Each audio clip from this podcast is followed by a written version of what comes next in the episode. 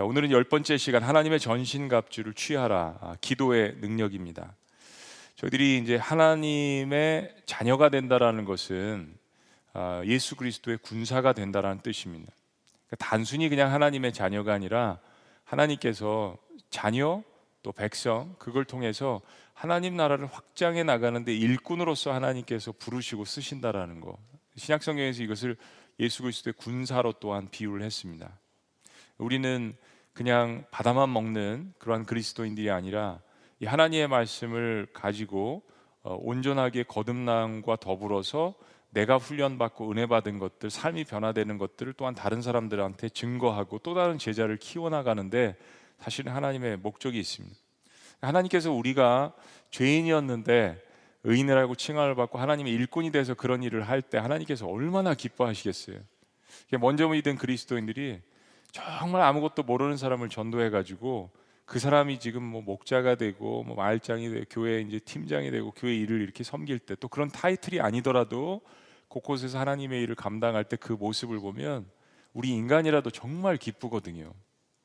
지난번에 우리 블레싱 간증하실 때 어느 분이 저도 뭐 7, 8년 전에 이렇게 초청받아서 예수님 믿고 지금 목자가 됐는데 그분이 또 다른 분 전도해 가지고 오신 그런 그 간증을 들었습니다. 그러니까 우리가 인간의 눈으로 보기에도 그렇게 기쁜데 이 하나님께서 그 모든 것들을 계획하신 거잖아요. 그러니까 그분이 그걸 보실 때는 그 기쁨은 말로 표현할 수 없다라는 것을 아들이 이 땅에 오셔서 잃어버린 한 마리 양이 돌아왔을 때 천국에서 우리 아버지가 천국 잔치를 한다라는 그걸 예수님이 이 땅에 오셔서 이야기를 해주셨잖아요. 자, 그러면 하나님이 그렇게 기뻐하실 때는 그 선한 일의 역사가 천국에서는 그렇게 천국에 종이 울려 퍼지고 천사의 트럼펫의 소리가 울려 퍼질 때는 사탄에겐 비상이 걸린 겁니다. 예. 선한 일이 있다면 그 악한 세계에서는 그만큼 비상이 걸렸다는 이야기입니다. 그래서 그런 사탄의 방해와 또 공격에 대해서 대비하기 하기 위해서 하나님께서 우리에게 거듭난 그리스도인들에게 영적인 갑옷을 입혀 주신다는 것입니다. 자, 다시 13절 말씀 한번 다시 보십니다. 다시 시작. 그러므로 하나님의 전신 갑주를 취하라. 이는 악한 날에 너희가 능히 대적하고 모든 일을 행한 후에 서기 위함이라. 마지막에 뭐라고요? 서기 위함이라. 다시 한번요. 서기 위함이라. 예.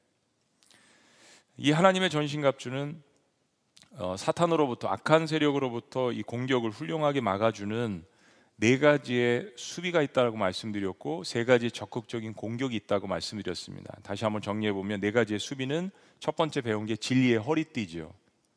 그리고 의의 호신경입니다. 그리고 평안의 복음의 신발, 그리고 믿음의 방패를 든다고 했습니다. 이게 뭐 공격 무기도 될 수 있겠지만은 아, 우리가 잘 알듯이 군인에 비유했다면 이 네 가지는 아, 수비적인 역할을 감당을 하는 것입니다. 사탄의 공격을 방어만 하는 것이 하나님께서 주신 하나님의 전신갑주는 아닙니다. 하나님께서 우리에게 사탄을 적극적으로 공격할 수 있는 무기를 주셨는데 그것이 바로 지난주에 우리가 본 첫 번째가 말씀의 검이었습니다. 그리고 오늘은 두 번째 시간으로 성령 안에서 기도하는 것입니다. 그리고 다음 주 마지막 시간에 우리가 볼 것은 복음의 비밀을 증거하는 것과 그것을 하기 위한 연대입니다. 이 세 가지가 하나님께서 우리에게 주신 적극적인 공격의 무기라고 이야기할 수 있습니다. 자, 그런데 13절 말씀의 마지막으로 여러분들 두 번 반복하셨잖아요. 서기 위함이라. 예, standing. 우리가 하나님 앞에서 firm firm standing. 하나님 앞에서 이렇게 담대하게 이렇게 서게 하기 위해서 하나님께서 전신갑주를 주셨다는 이야기입니다. 영적 전쟁에 이렇게 서게 하기 위해서. 그런데요, 우리가 그렇게 영적 전쟁에서 담대하게 서기 위해서는 오늘 본문 말씀을 보면 상징적인 것이 있습니다. 우리는 서기 위해서 먼저 무릎 꿇어야 합니다. 영적 전쟁에서 온전하게 서기 위해서는 무릎을 꿇어야 된다는 이야기입니다. 무슨 무릎입니까? 기도의 무릎을 꿇어야 된다는 이야기입니다. 기도의 무릎을 꿇지 않으면 사탄 앞에서 온전히 서 있을 수 없습니다. 견딜 수 없습니다. 뛰어다닐 수 없습니다. 예. 이 모든 영적인 갑옷을 입고 말씀의 칼을 들고 전쟁에 임한 군사에게 반드시 필요한 것이 있습니다. 이것은 이 모든 것을 가능하게 해주는 그 에너지의 역할을 하는 것, 바로 성령 안에서의 기도입니다. 이 기도가 에너지가 되어서 그 무거운 장비들을 들 수 있고 믿음의 방패도 다시 들게 하고 의의 호신경도 들게 하고 진리의 허리띠도 다시 동이게 하고 구원의 투구도 쓰게 하고 이런 역할들을 바로 성령 안에서 하는 기도가 할 수 있다는 것입니다. 자, 18절 말씀 다 같이 한번 읽습니다. 다 같이 시작. 모든 기도와 간구를 하되 항상 성령 안에서 기도하고 이를 위하여 깨어 구하기를 항상 힘쓰며 여러 성도를 위하여 구하라. 19절은 또 나를 위하여 구할 것은 내게 말씀을 주사. 다음 주에 이제 반절은 볼 것이고요. 나를 위해서 구하라고 이야기를 했습니다. 사도 바울의 고백이죠. 어, 현대 그리스도인들은 기독교 역사상 2000년 역사상 어느 시대보다도 프로그램이 많습니다. 어, 교회도 조직화돼 있고 셀그룹도 목장 교회도 우리 교회 못지않게 잘하는 교회들도 많이 있습니다. 양육 단계도 어느 시대보다도 책자도 많고 그렇죠? 뭐 1단계부터 6단계, 뭐 10단계 이거 끝나면 고급 단계 뭐 박사과정 한다면서 학사모를 씌워주는 교회도 있습니다. 또 영성 훈련을 많이 합니다. 큐티 사역들을 또한 많이 합니다. 여러 가지 다양하고 또 섬길 수 있는 시스템이 우리 교회만 봐도 팀으로 사역할 수 있는 시스템이 60개에서 70개가 있다는 말씀을 들었습니다. 모든 것들이 아, 잘 구비되어 가는 교회가 현대 교회입니다. 그런데 늘 많이 해도 한 가지 부족한 것이 있다면 저는 그것을 기도라고 생각합니다. 기도. 이런 모든 방법과 시스템과 잘 되어 있는 이 모든 것들이 기도가 없다면 과연 이것이 온전한 방향을 가지고 에너지, 에너지를 가지고 하나님께서 원하시는 방향으로 갈 수 있을까? Without it. 우린 그것을 의심할 수밖에 없습니다. 기도 없이는 영적 전쟁에서 승리할 수도 없고 기도 없이는 교회가 세상과 다른 다르다라는 것을 보여줄 수가 없습니다. 세상의 조직들도 비슷한 조직들이 많지 않습니까? 소그룹이 있고 시스템이 있고 같이 함께 모여서 훈련하고 공부하고 이런 공동체들은 많이 있습니다. 그러나 한 가지 다른 것이 있다면 기독교 공동체는 바로 성령 안에서 기도한다라는 것입니다. 때문에 우리 그리스도인들은 기도 없이는 아무것도 할 수 없다라는 것입니다. 기도 없이 모든 것을 한다. 그것은 바로 아무것도 하지 않는다라는 것을 뜻할 수 있다라는 것입니다. 기도는 바로 하나님의 능력을 체험하는 통로이기 때문에 그렇습니다. 성경에 수많은 하나님의 사람들이 기도를 통해서 하나님을 경험하고 하나님의 능력을 체험했습니다. 우리는 특별히 영적 전쟁의 한복판에서 그렇다면 어떻게 기도해야 될까요? 우리는 첫 학기에 작년에 아, 기도에 관해서 배웠습니다. 그러나 특별히 영적 전쟁이라는 이 주제를 가지고 우리는 어떻게 기도해야 될까요? 에베소 말씀은 우리에게 특별히 세 가지를 이야기합니다. 첫째는 무시로 성령 안에서 기도하라는 것입니다. 네, 이것은 성령님의 인도하심에 이끌려 하는 기도라는 거죠. 옛날 성경에는 무시로 무시로 하니까는 성경 말씀이 생각나세요? 나훈아 씨가 생각나세요? 저는 나훈아 씨가 생각나더라고요. 개혁 개정에는 무시로라는 말이 빠져 있는데 항상이란 이야기죠. 세상에서 다 아는 이야기예요. 그거 왜 뺐는지 모르겠어요. 이 포스트 모던 문화에서 딱 들으면 아는 단어인데 항상보다는 무시로 그러면 훨씬 더 입맛에 귀에 잘 들어오는 단어잖아요. 18절 말씀을 봅니다. 모든 기도와 간구를 하되 항상 무시로 성령 안에서 기도하라고 이야기했습니다. 그러니까 우리가 영적 군사라면 군인은 깨어 있어야 되죠. 군인이 날마다 졸고 있다, 잠만 자고 있다. 이거 문제가 있는 거죠. 아무리 무장을 잘하고 있어도 맨날 잠만 자고 있는 군인은 무장을 하나만 합니다. 영적 군사로서 우리의 경계 태세는 바로 기도입니다. 우리의 경계 태세는 기도이다. 여기서 기도는 우리의 모든 포괄적인 의미의 기원 행위를 이야기하는 겁니다. 기원 행위. 아, 우리가 하나님 앞에 이제 아, 어떤 소원을 알려드리는 것이죠. 그리고 간구라고 얘기하는 이 간구는 비슷한 단어지만 어떤 간청이나 탄원을 이야기합니다. 그러니까 단순히 어떤 소원이 아니라 굉장히 아, 우리 마음 가운데 울부짖는 마음을 담아서 간청이나 탄원을 하는 것을 간구라고 이야기합니다. 그리고 모든 이라는 말은 크고 작은 모든 일에 지속적으로 기도하기를 당부하는 것입니다. 즉 우리의 간청이나 탄원의 크고 작은 모든 기원들을 하나님 앞에 무시로 항상 깨어서 기도하라는 것입니다. 그런데 중요한 단어가 있습니다. 이 모든 것을 이건 사실은 뭐 토테미즘 우상 숭배에서도 자연 숭배에서도 하는 거잖아요. 그런데 이 모든 것을 한 가지 기독교가 다르게 하는 것이 있습니다. 바로 성령 안에서 하라는 것입니다. 성령 안에서. 성령 안에서 기도를 하라는 것이 어떤 의미일까요? In spirit 하나님의 영 안에서 기도를 하라는 의미. 쉽게 이야기하면 첫째는 성령 안에서 기도하는 의미는 성령의 이끌림을 받으라는 이야기입니다. 성령의 인도하심을 받는다는 것을 이야기합니다. 작년에 기도 시리즈를 할 때도 그랬습니다. 기도에 대해서 여러 가지 정의를 우리가 이야기할 수 있지만 기도는 하나님 안에서 이끌림을 받아서 하는 것이다. 네. 성령 안에서 이끌림을 받아서 하는 것이 성령 안에서 기도하는 것임을 성경은 우리에게 이야기합니다. 우리가 그렇게 우리를 어, 내어드려서 하나님의 깊은 것까지 통달하시는 성령님께서 우리가 바로 기도할 수 있도록 가이드를 하는 것입니다. 그러니까 갈라디아서 말씀은 내가 죽고 예수 그리스도가 살아나야 된다라고 이야기한 것처럼 어, 내가 하나님 말씀하시면 거기에 순종하고 기도 가운데 뜻을 보여주시면 제가 따라가겠습니다. 하나님 제가 때로는 제 뜻도 모르고 이런 결정을 어떻게 될지 모르겠는데 하나님 어, 저를 좀 인도해 주세요. 우리가 기도하면서 하나님 앞에 쏟아부을 때가 많잖아요. 하나님 이거 해주세요, 저거 해주세요, 뭐 해주세요, 뭐 해주세요. 그런데 하나님 저의 삶을 좀 인도해 주세요라는 기도를 우리가 많이 하나요? 계속 쏟아붓기만 많이 하나님 저를 좀 인도해 주세요. 하나님 이끌어 주세요. 내 어떤 생각과 가치관과 내 뜻과 판단을 가지고 육의 욕을 가지고 나를 이끄는 것이 아니라 세상에 들려오는 소리를 가지고 판단을 하는 것이 아니라 하나님 저를 좀 맡기, 맡기니까 하나님 저를 이끌어 주세요. 예. 좀 더 이야기하면 발전시켜 보면 성령 안에서 기도한다는 것은 그래서 하나님의 뜻을 구하고 그분의 뜻이 이루어지기를 기도한다는 것입니다. 기도는 단계가 있습니다. 어, 저도 하나님 앞에 이렇게 탄원하고 간절히 부르짖으면서 특히 자녀를 위해서 기도할 때 그렇죠. 우리 이제 수능을 앞두고 있어서 부모님들의 마음이 정말 이걸 위해서 달려오신 거잖아요. 그렇죠? 그래서 자녀 낳으신 거잖아요. 18년 동안 요 순간을 위해서 달려오시기 위해서 자녀를 낳으신 거 아니세요? 우리는 마치 우리나라 대한민국 국민은 꼭 그런 것 같아요.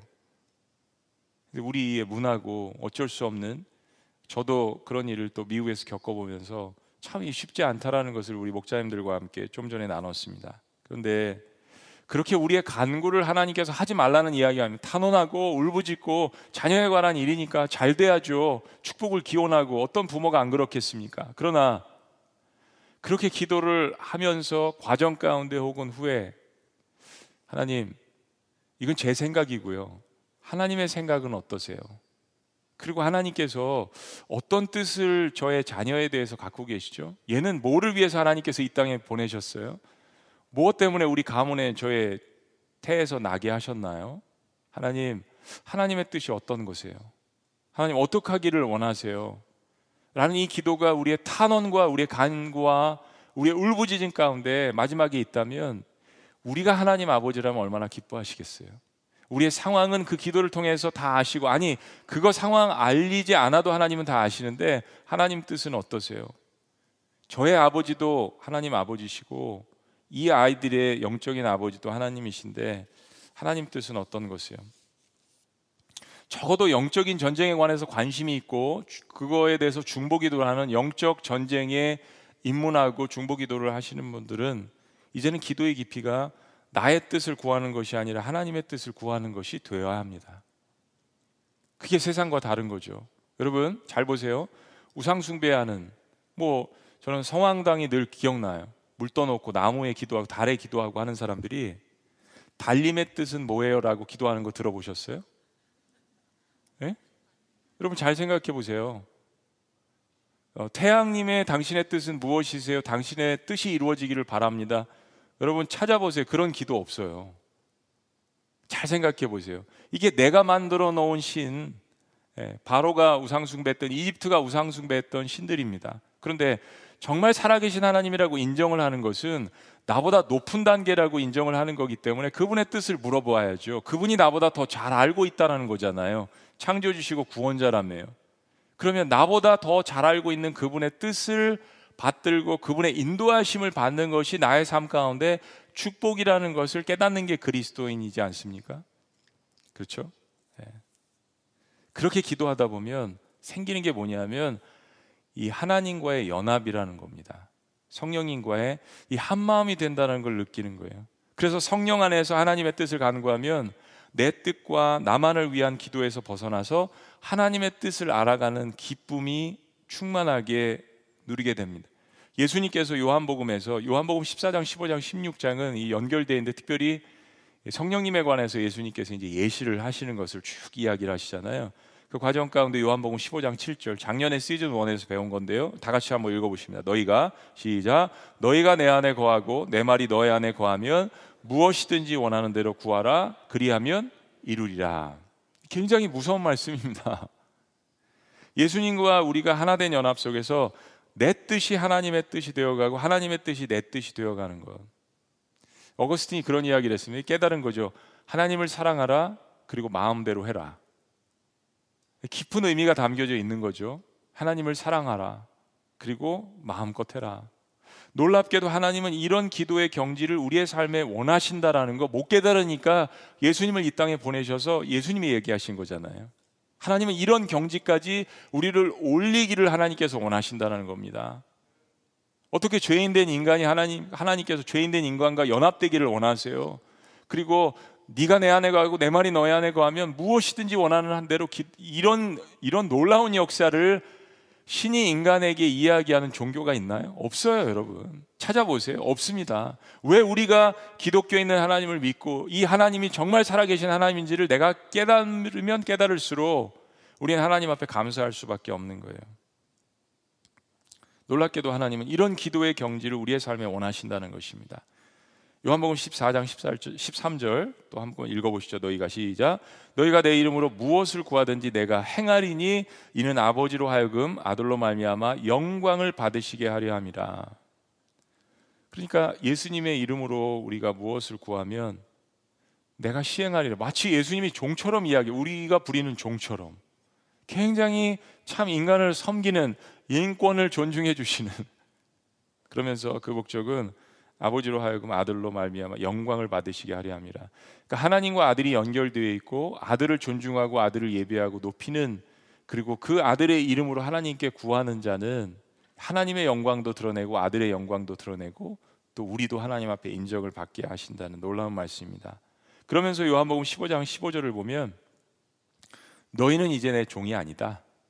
종은 주인의 뜻을 알지 못한다. 너희를 나의 친구라 함이라라고 말씀하십니다. 그 이유가 뭐냐면 15장 15절에 이렇게 이야기하세요. 내가 내 아버지께 들은 것을 다 너희에게 알게 하였습니다.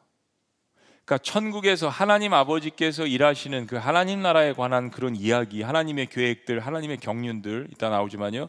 그 모든 것들을 너희에게 내가 다 선포했다. 다 알게 하였음이라고 이야기를 하십니다. 자, 우리가 예수님의 말씀을 듣고 하나님의 말씀을 이해할 수 있는 것은 바로 우리 안에 계신 하나님의 깊은 것이라도 통달하셔서 우리에게 알려주시는 그 하나님의 거룩한 영이신 성령님이 계시기 때문에 이게 가능합니다. 그거를 예수님께서 지금 설명을 하고 계시는 중입니다. 그리고 그 보혜사가 오셔서 내가 너에게 가르치고 행하고 우리 아버지가 얘기하신 것도 내가 다 전했는데 그 모든 것을 밝히 깨닫게 하고 조명하게 하고 enlighten 깨닫게 하시는 이 모든 일들을 성령께서 하신다라고 이야기를 하신 것입니다. 그래서 우리는 기도할 때 반드시 성령 안에서 하나님의 영 안에서 기도하라고 이야기하는 것입니다.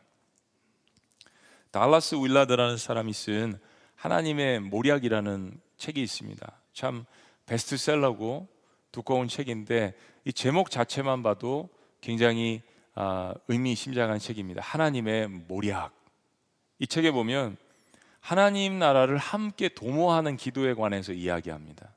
세상 나라가 아니라 하나님 나라를 함께 도모하자고 하는 거예요. 하나님께서 애굽에 있는 백성들을 하나님께서 탈출시키셔서 그 백성들을 하나님의 백성으로 삼아 주시고 이제는 애굽이 아닌 페르시가 아닌 바벨론이 아닌 이스라엘도 아닌 이 거대한 하나님 나라를 함께 도모하자 그리고 이걸 어떻게 기도해야 되는지 이 책에서 성경 말씀을 더불어서 이야기합니다. 그러니까 지루하게만 생각되었던 기도가 재밌는 거죠. 세계 지도를 여러분 바라보셔야 합니다. 세계 지도를 바라보면서 세계 민족들을 그려가면서 세계 역사를 알아가면서 성경의 역사를 보면서 하나님의 나라를 확장하는 이 기도를 하는 겁니다. 교회 공동체를 눈 감고 하나님께서 보여주시는 그 공동체 무너진 부분들 수축해야 되는 부분들 느헤미야처럼 강화해야 되는 부분들 또 이런 모든 기도들을 하나님과 함께 도모하면서 교회 공동체를 위해서 기도하는 것입니다. 이 얼마나 가슴 뛰는 일입니까? 세상에서 볼 수 없는 기쁨, 맛볼 수 없는 사명, 비전 아, 이런 것들이 우리 안에 살아나게 하시는 것이 기도에 담겨져 있다는 것입니다. 그러면 기도가 모든 때마다 무시로 할 수 있게 되는 거죠. 그런 기도의 맛을 느낀다면 상황이 힘들어도 정말 흥미진진하고 하나님과 함께 연합되어서 성령님의 이끌리심을 받아서 대화하면서 기도하는 그런 것들을 여러분 삶 가운데 경험하게 될 것입니다. 아멘. 두 번째 영적 전쟁에 필요한 기도는 깨어 기도하며 항상 힘쓰며 하라는 것입니다. 우리는 이 말이 참 어렵죠. 항상 들어갈 때마다 무시로 깨어 이게 어떻게 된다는 이야기입니까? 설거지도 해야 되고 애들 뭐 요즘 코로나 때문에 하루 세끼 밥 하시는 분들도 많잖아요. 제발 좀 나가 있으면 좋겠는데 아이들도 가고 나도 자유 시간도 필요하고 다 괜찮으신가 보네요. 근데 이런 삶 가운데에서 어떻게 항상 우리가 하라는 이야기입니까? 저이 말씀을 에베소뿐만 아니라 신약 성경에서도 많이 보면서 인내하며 기도하라는 것을 깨달았습니다. 인내하며 기도하라. 딘 셔만의 영적 전쟁이란 책이 있습니다. 여러 가지 영적 전쟁의 클래식한 좋은 책들이 많이 있는데 그 중에 한 권인데요. 평생 뭐 이런 거를 연구하신 분이죠. 여기에 나오는 사탄의 인내에 관한 내용이 있습니다. 사탄의 인내. 한번 들어보세요. 아마도 하나님의 자녀들에 대해서 사탄이 점유하고 있는 가장 큰 우위라고 한다면 우리는 끈기 있게 지속시키는 일관성을 가지지 못하는 반면에 사탄은 그와 같은 끈기를 가지고 있다는 것이다. 예. 그리스도인들은 불명예스럽게도 지속적이지 못하다. 우리는 하나님께 헌신하며 열정적으로 나서는 기간이 있는 한편 하나님을 떠나 자기 기만적인 생활을 사는 어떤 시간을 보내는 그런 기복이 심한 사람들이다. 마귀는 예전부터 우리가 지속적이지 않다는 것을 잘 보고 있었다. 마귀는 사람들이 나는 정말로 주님을 알고자 합니다. 하나님을 위해서 세계를 변화시키고 위대한 일을 하려고 합니다라고 단언하는 것을 들었다. 그러나 사탄은 얼마나 많은 사람들이 정월 초하루에 규칙적인 기도와 성경 읽기를 하겠다고 결심을 하고는 겨우 2월 중순이 되기도 전에 까마득하게 잊어버리고 마는지 알고 있다. 우리가 강해지고 하나님께 진지하게 헌신하는 동안 마귀는 우리의 수비가 느슨해질 때까지 기다리고 있다. 몇 주, 몇 달, 몇 년이라도 마귀는 기다릴 것이다. 마귀의 인내. 마귀는요, 우리가 다 실수하고 게을러지고 매너리즘에 빠지고 강팍해지는 이 순간을 지속적으로 계속해서 기다리고 있다는 것입니다.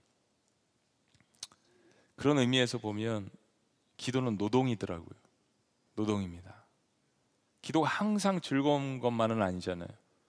저도 20대 때 막 이런 때는 나무 몇 그루 몇 그루채씩 이렇게 막 뽑았습니다. 네, 막뭐 뭐 흰돌산 기도원에 올라가서 뭐 별을 바라보며 하나님 저 별은 나의 별, 저거는 하나님 별 밤새우면서 기도하고 막 뭐 금식 기도도 해보고 뭐 며칠씩 막 기도하고 나무 붙들고 정말 기도도 해보고요. 뭐 옛날에 선배님들이 그렇게 이야기를 하니까 나무 뿌리채 뽑아야 된다 막 하면서 막 기도를 많이 하면 여러분 아시잖아요. 창자가 막 꼬이는 것 같아요. 그런 느낌을 많이 받아요. 그리고 소리 누가 옆에서 크게 기도하면 그거보다 더 크게 기도해야 돼요. 거기에 막 하늘이 열리고 축복이 임할까봐 막. 근데 젊었을 때는 더 목소리도 크고 혈기도 왕성하고 힘도 있으니까 남자들 같은 경우 막 그냥 막 이렇게 기도를 하죠. 그런데 항상 그렇게 합니까?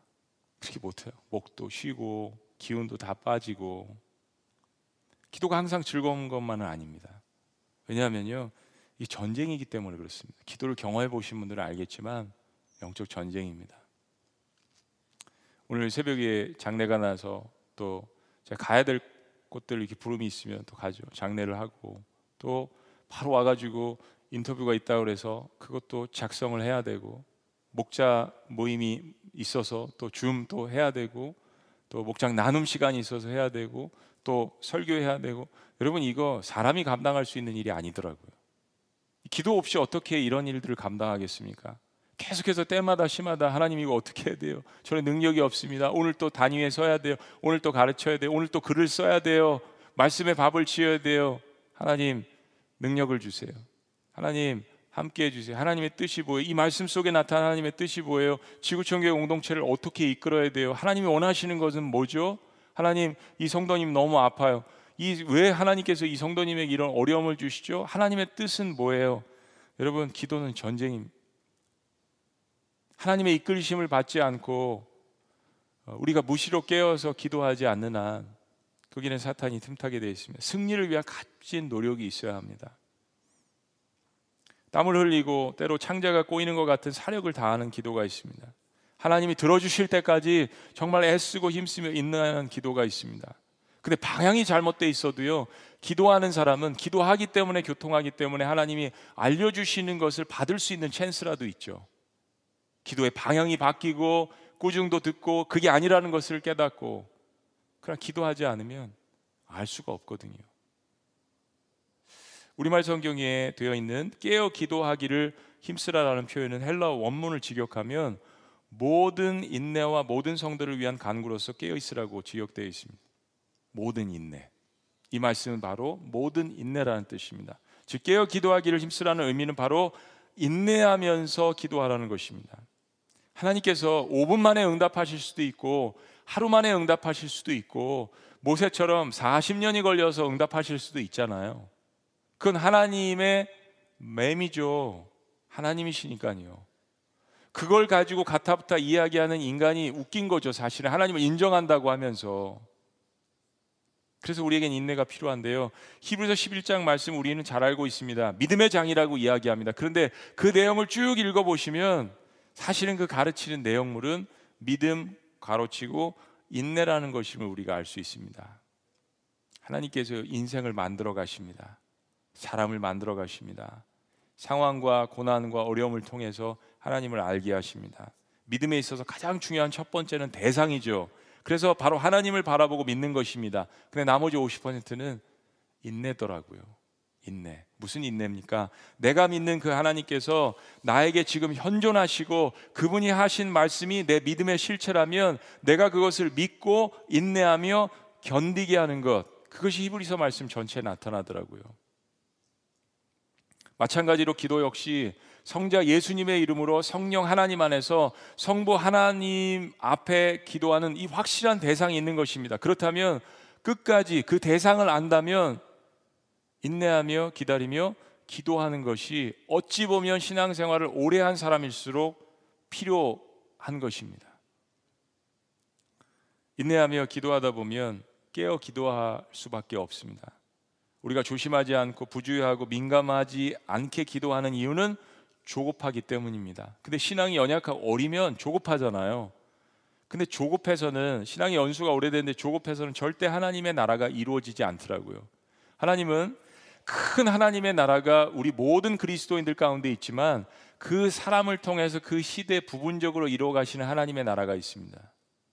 근데 이게 내 성질과 내 성격과 내 판단을 가지고는 그 하나님의 나라가 이루어지지 않습니다. 조급해서는요.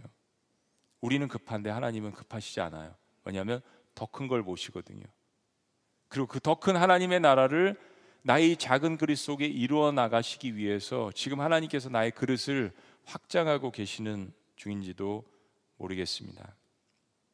그래서 우리에게 필요한 게 뭐냐면요.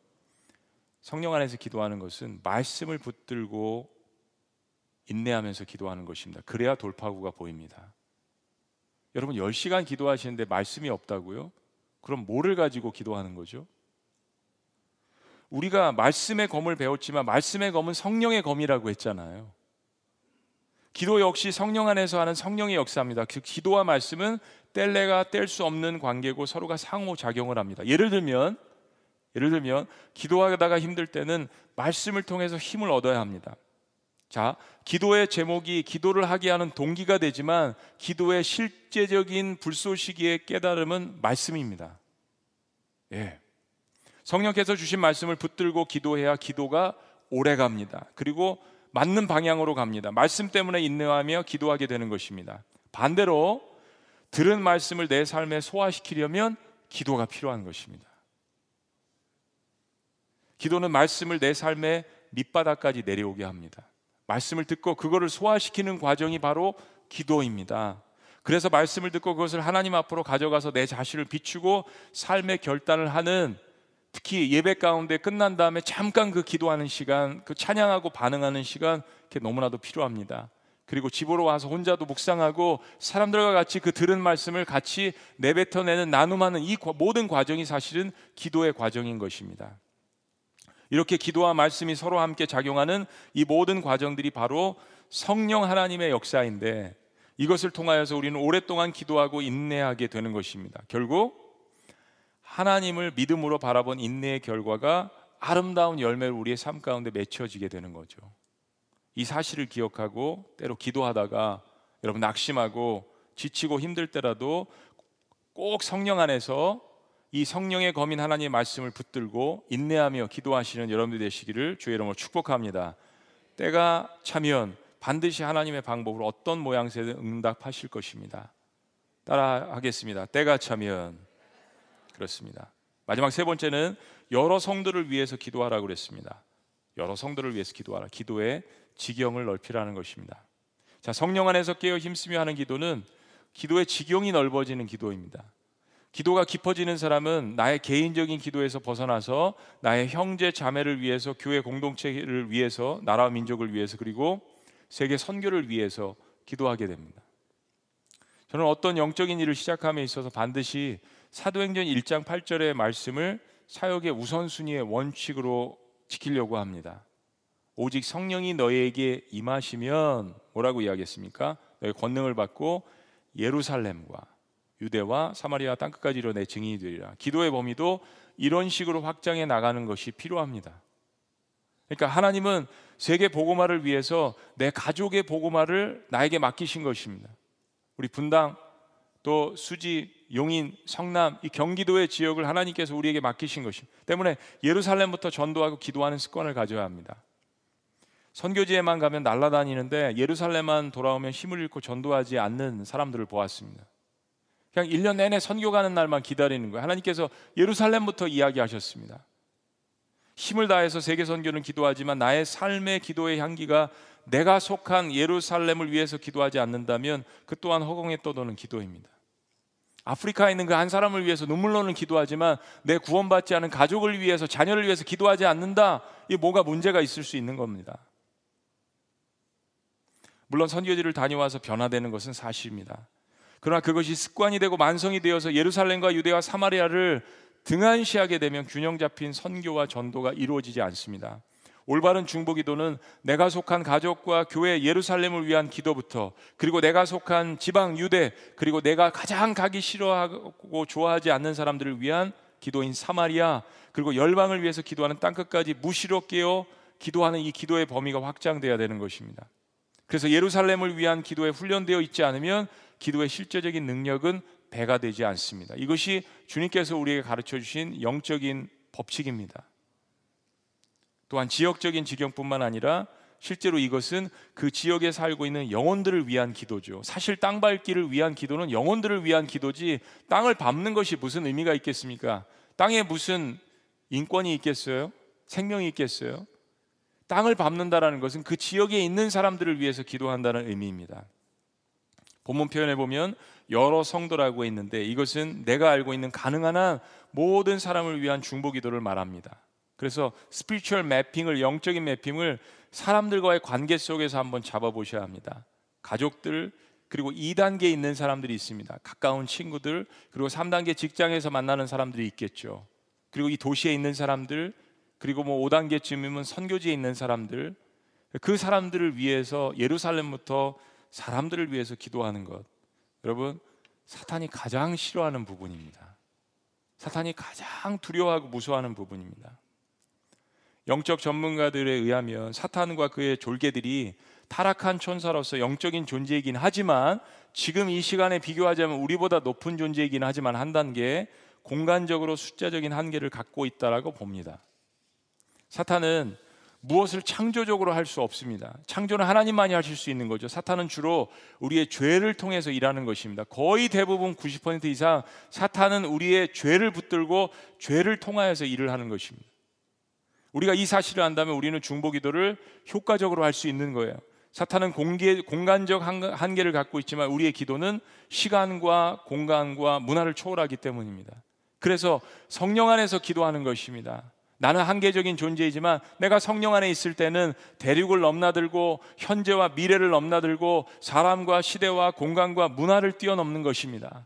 그래서 성령 하나님께서 역사하시는 것입니다. 사회적으로 억눌린 사람들과 고통당하는 사람들을 위해서 내가 그 병실에 있지 않지만 기도하는 것입니다. 지금 죄가 가득하지만 가득한 그 도시를 이제는 하나님의 도시가 될 수 있도록 하나님 앞에 올려드리는 것입니다. 근데 이것을 혼자 하는 것이 아니라 중보기도는 서로가 연합하여서 그리고 교회들이 함께 연합해서 기도할 수 있도록 하나님 앞에 내어놓는 것입니다. 그래서 사탄은 중보기도를 그토록 무서워하는 것입니다.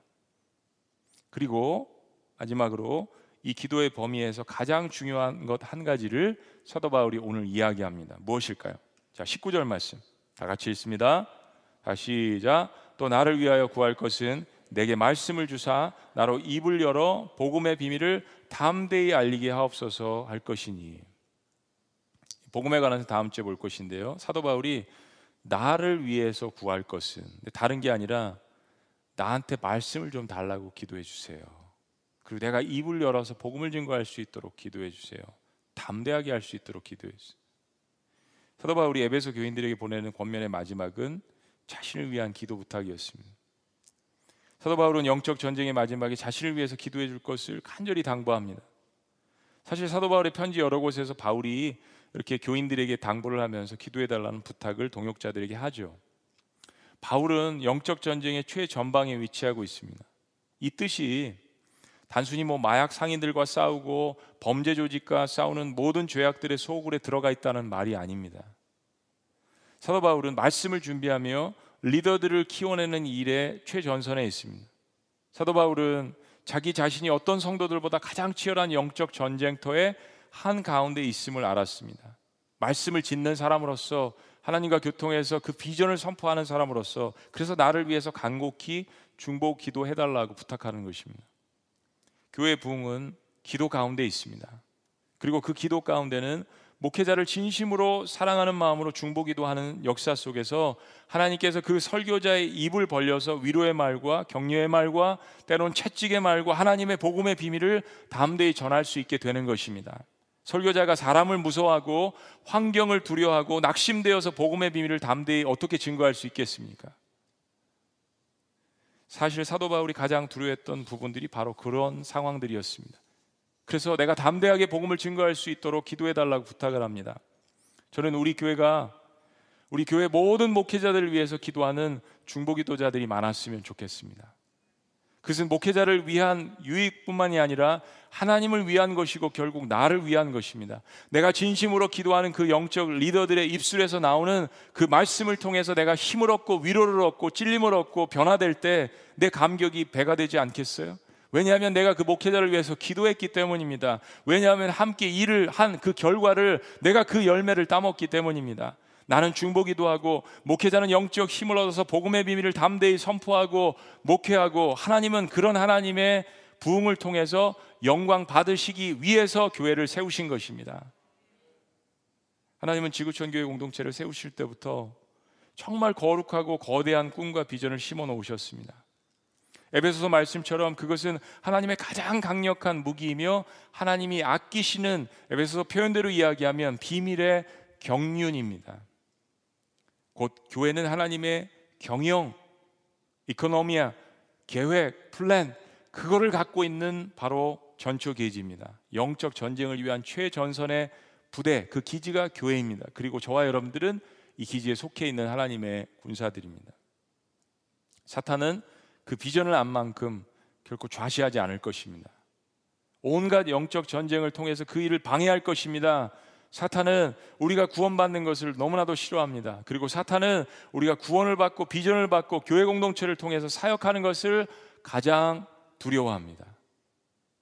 그의 나라가 붕괴되는 것을 알기 때문입니다. 성경의 영적 이 원리를 이 군인들의 전신갑주에 비교한 것은 우리가 하나님의 자녀이면서 이 세상의 악에 대항해서 싸우는 군사이기 때문입니다. 그저 우리 자녀 잘 되고 우리 가정 복 받고 이것을 위해서 하나님께서 우리에게 하나님의 전신갑주를 입혀 주는 것이 아니란 이야기입니다. 그것은 일차적인 차원이고 그것을 뛰어넘는 하나님의 놀라운 축복이 우리에게 주신 이 중보기도의 사명 가운데에서 놀랍게 부릴 때 일어나기를 주의 이름으로 축복합니다. 구원의 확신에 신을 신고 믿음의 호신경을 차고 진리의 허리띠를 띠고 믿음의 방패를 들고 구원의 투구를 쓰고 말씀의 검을 휘두를 때 그리고 이 모든 것들을 하나님 앞에 올려드리며 중보기도할 때 사탄의 졸개들은 혼비백산하며 도망갈 수 없습니다. 도망갈 수밖에 없습니다. 사탄을 대적하라고 우리에게 말씀해 주셨습니다. 가장 놀라운 것은 우리가 합심해서 영적 전쟁을 위해서 기도할 때 어려움 당하는 자들을 위해서 기도할 때, 낮은 자들을 위해서 기도할 때, 공동체와 민족을 위해서 기도할 때 사탄의 견고한 그 요새를 파괴할 수 있는 그 힘을 그리스도인들에게 기도 가운데 주심을 믿으셔야 합니다. 그래서 사탄은 기도하는 그리스도인들을 가장 무서워합니다. 여러분이 영적 전쟁에 관한 기도를 하다가 지치시고 확신이 떨어지고 인내가 필요하고 이럴 때 이 이야기를 기억하셨으면 좋겠습니다. 탁월한 많은 중보기도자들 가운데 리즈 하울즈라는 분이 있습니다. 이분에게 어떤 청년이 기도를 했습니다.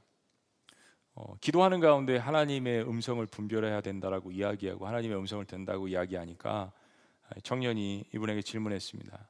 선생님은 어떻게 그렇게 하나님의 목소리를 분별하느냐라고 물었습니다.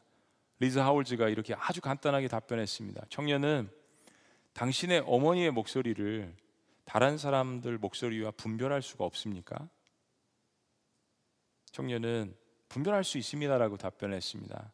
리즈 하울즈가 이렇게 대답했습니다. 청년이요, 바로 그처럼 나도 똑같이 우리 하나님 아버지의 음성을 분별할 수 있습니다. 같은 이유로 부모는 본능적으로 수많은 사람들 속에서 자녀의 울음소리를 듣습니다. 가끔 아빠는 어, 무뎌가지고 잘 못 알아듣지만 어머니는 분명히 듣습니다. 자신의 몸에서 나왔으니까요. 여러분 우리가 영적으로 예수 그리스도의 몸에서 태어났습니다. born again. 예수님은 양은 목자의 음성을 듣는다고 했습니다. 근데 목자 역시 자신의 음성과 이리의 음성을 구별하고요. 자녀들의 울부짖는 그 음성을 반드시 듣습니다. 양떼가 몇 마리건 하나님의 백성이라면 하나님은 그 개개인의 머리털까지 세심바 되시는 그 하나님의 세심하심으로 여러분의 울부짖는 그 모든 고난 가운데에서 부르짖는 탄원의 기도를 다 들으십니다. 더불어서 좀 더 확장해서 나도 이런 고난과 아픔을 갖고 있는데 나의 이웃의 아픔을 바라보면서 그것을 위해서 하는 그 중보기도 역시 하나님께서 들으십니다. 더 기뻐하시죠. 내 고난을 통해서 다른 사람들의 고난을 바라볼 줄 아는 그 양떼의 음성을 하나님께서 얼마나 기뻐하시겠습니까? 하나님께서 일하실 것입니다. 우리는 어려운 가운데 이제 올 한 해를 마무리합니다. 그러나 이 어려운 가운데 하나님께서 영적으로 축복하신 것이 적지 않습니다. 이 말씀을 듣는 모든 분들에게 하나님께서 우리에게 덧입혀 주시는 사탄의 견고한 요새를 파괴할 수 있는 성령 안에서 무시로 깨어서 인내하며 하나님과 한 몸이 되어서 드리는 이 기도를 통하여서 하나님 영광 받으시며 여러분 삶 가운데 하나님 역사하시는 놀라운 일들이 경험되어 지시기를 주의 이름으로 축복합니다. 기도하시겠습니다.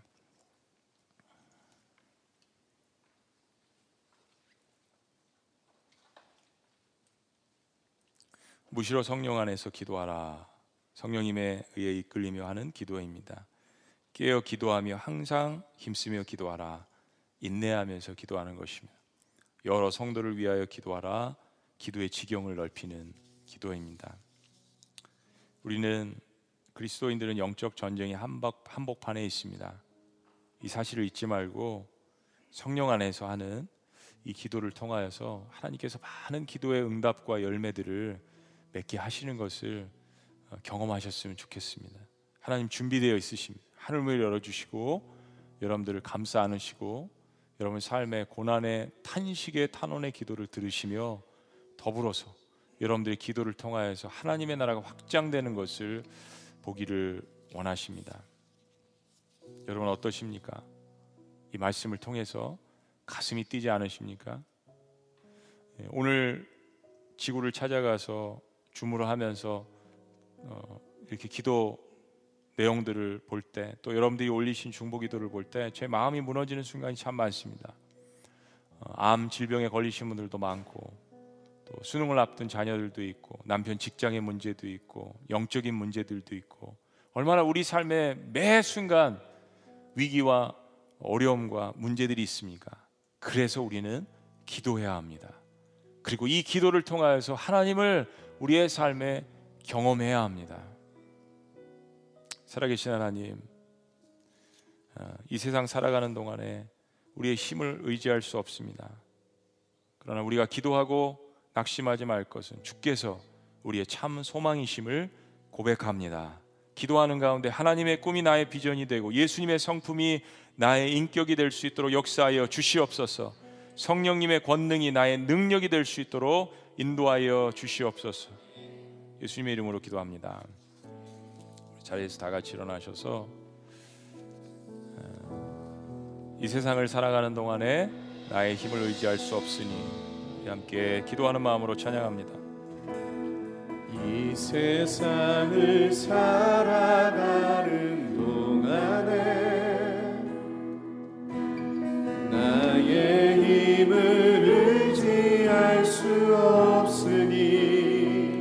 기도하고 기도하고 낙심하지 말 것을 주께서 주께서 참 소망이 되시리라. 다시 한번. 살아가는 동안에 나의 힘을 의지할 수 없으니 나의 힘을 낙심하지 말 것을. 기도하고 낙심하지 말 것을. 주께서. 주께서 참 소망이 되시리라. 하나님의 하나님의 꿈이 나의 비전이 되고 나의 비전이 되고 예수님의 성품이 예수님의 성품 나의 인격이 되고. 할렐루야 성령님의 권능이. 성령님의 권능이 나의 능력이 되길 원하고 바라고 기도합니다. 주의 길을 걸어가는 동안에 주의 길을 걸어가는 동안에 세상의 것 의지할 수 없으니 고백합니다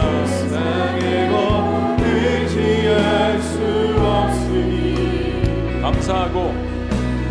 감사하고 낙심하지 말 것을. 주께서. 주께서 참 기쁨이 되시니. 선포합니다. 하나님의 꿈이. 하나님의 꿈이 나의 비전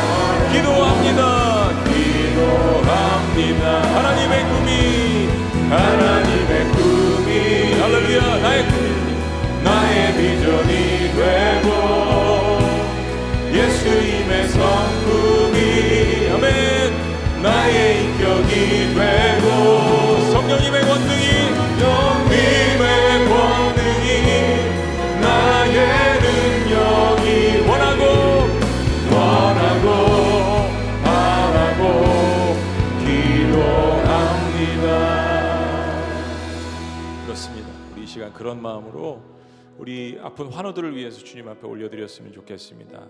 우리 이원정 자매님 12월 초에 시험관 이식 예정입니다.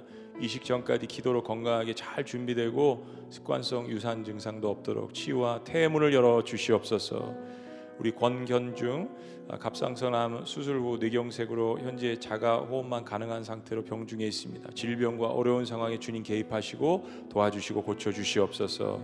우리 홍세현 성도님 왼쪽 다리 관절에 반월상 연골이 파열되었습니다. 잘 보존되고 수술 없이 회복될 수 있도록 인도하여 주시옵소서.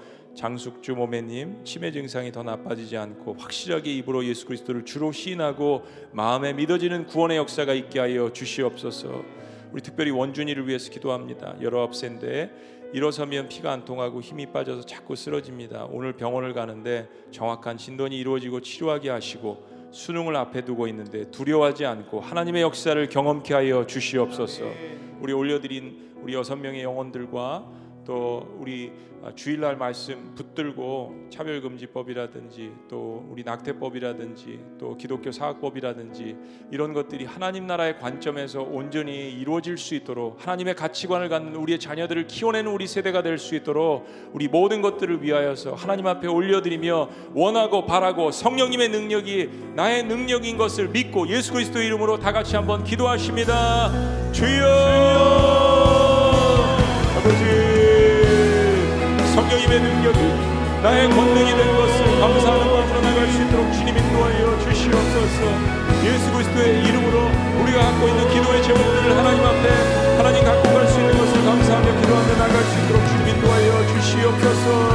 예수 그리스도의 인격을 닮은 우리가 될 수 있도록 인도하여 주시옵소서. 하나님이 환우들을 주님 앞에 올려드립니다 저들의 고통과 저들의 아픔을 아시는 주님께서 그리스도의 보혈로서 하나님 저들을 만져주시고 고쳐주시고 위로하여 주시옵소서. 회복케 하시고 치료하시는 역사들도 주님의 백성들이 경험할 수 있도록 주님 인도하여 주시옵소서. 하나님의 능력을 경험하는 세대가 될 수 있도록 주여 인도하여 주시옵소서. 믿음을 갖게 하여 주시옵소서. 기도의 능력을 갖게 하여 주시옵소서. 하나님의 뜻을 경험할 수 있도록 인도하여 주시옵소서. 무엇보다도 인내하며 기도할 수 있도록 인도하여 주시옵소서. 하나님의 뜻이 이 땅에 이루어지게 하여 주시옵소서 우리의 자녀들을 주님 앞에 올려드립니다. 아버지 긍휼히 여겨주옵소서 불쌍히 여겨주시옵소서. 주님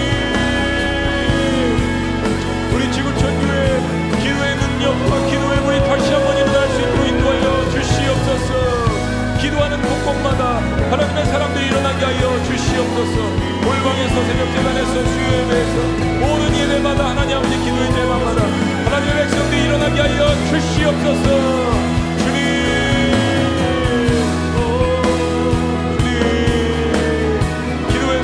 손을 드는 주 백성들이 일어나게 하여 주시옵소서 기도의 끈을 놓지 않도록 인도하여 주시옵소서 무시없게 기도하는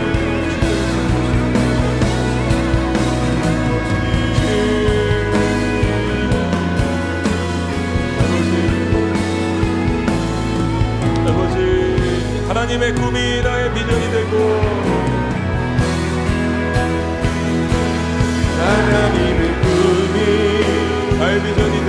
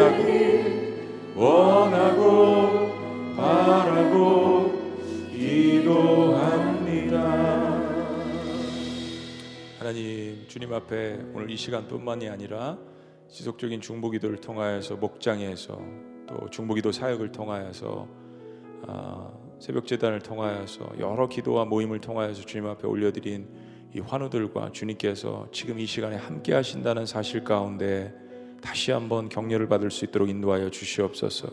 그리고 하나님의 치료하심과 하나님의 그 권능의 역사를 성령 안에서 경험할 수 있도록 우리 주께서 붙들어 주시옵소서. 하나님, 우리 한반도가 처한 여러 가지 기도의 제목들과 상황이 있습니다. 하나님, 우리 하나님의 백성들이 이 모든 기도의 제목들을 우리 하나님 앞에 온전히 올려드릴 수 있도록 성령께서 저희들을 붙들어 주시고 주장하여 주시고 인도하여 주시옵소서. 하나님 앞에 이끌림을 받는 우리의 기도가 될 수 있도록 주님께서 축복하여 주시옵소서. 하나님 지구촌 교회 공동체 기도의 불이 끊이지 않고 일어나기를 원합니다. 새벽 재단마다 아, 하나님의 말씀을 붙들고 기도하는 성도들이 지구촌 교회에 넘칠 수 있도록 인도하여 주시옵소서. 금요 심야 기도마다 또 특별하게 밤에 기도하는 성도들이 넘쳐날 수 있도록 주여 인도하여 주시옵소서. 목장 모임을 할 때마다 마지막에 기도의 끈을 놓지 않고 성도들의 기도 제목을 가지고 함께 서로 울며 울부짖는 목장 기도 공동체가 될 수 있도록 주께서 축복하여 주시옵소서. 예배 시간을 소중히 여기며 축도 전에는 결코 예배를 끝내지 않고 말씀 듣고 반응하며 찬양하며 하나님 앞에 감사와 영광을 올려드리는 그 일에 전심을 다해서 주님 앞에 나아가는 예배 공동체가 될 수 있도록 주님 인도하여 주시옵소서. 무엇보다도 기도가 한 방향을 향하여서 성령 안에서 깨어 기도하는 한 마음이 된 한 비전을 가진 한 하나님을 예배하고 기도하는 저희 공동체가 될 수 있도록 주님 축복하여 주시옵소서. 교회가 산재에 있는 문제들이 있습니다. 하나님 주님 앞에 올려드립니다. 목회자를 위해서 우리 모든 성도들이 합심하여 기도할 수 있도록 인도하여 주시옵소서. 목회자들은 그 기도의 사랑을 받고 더욱더 말씀을 연구하고 목양하고 가르칠 수 있도록 주님 인도하여 주시옵소서. 목자들도 마을장들도 팀장들도 재직들도 모든 섬기는 사람들도 동일한 하나님의 은혜가 있게 하여 주시옵소서. 하나님 이 모든 축복을 주신 놀라우신 이름 삼일체 하나님 성부와 성자와 성령의 이름으로 축복하며 기도합나이다. 아멘. 아멘.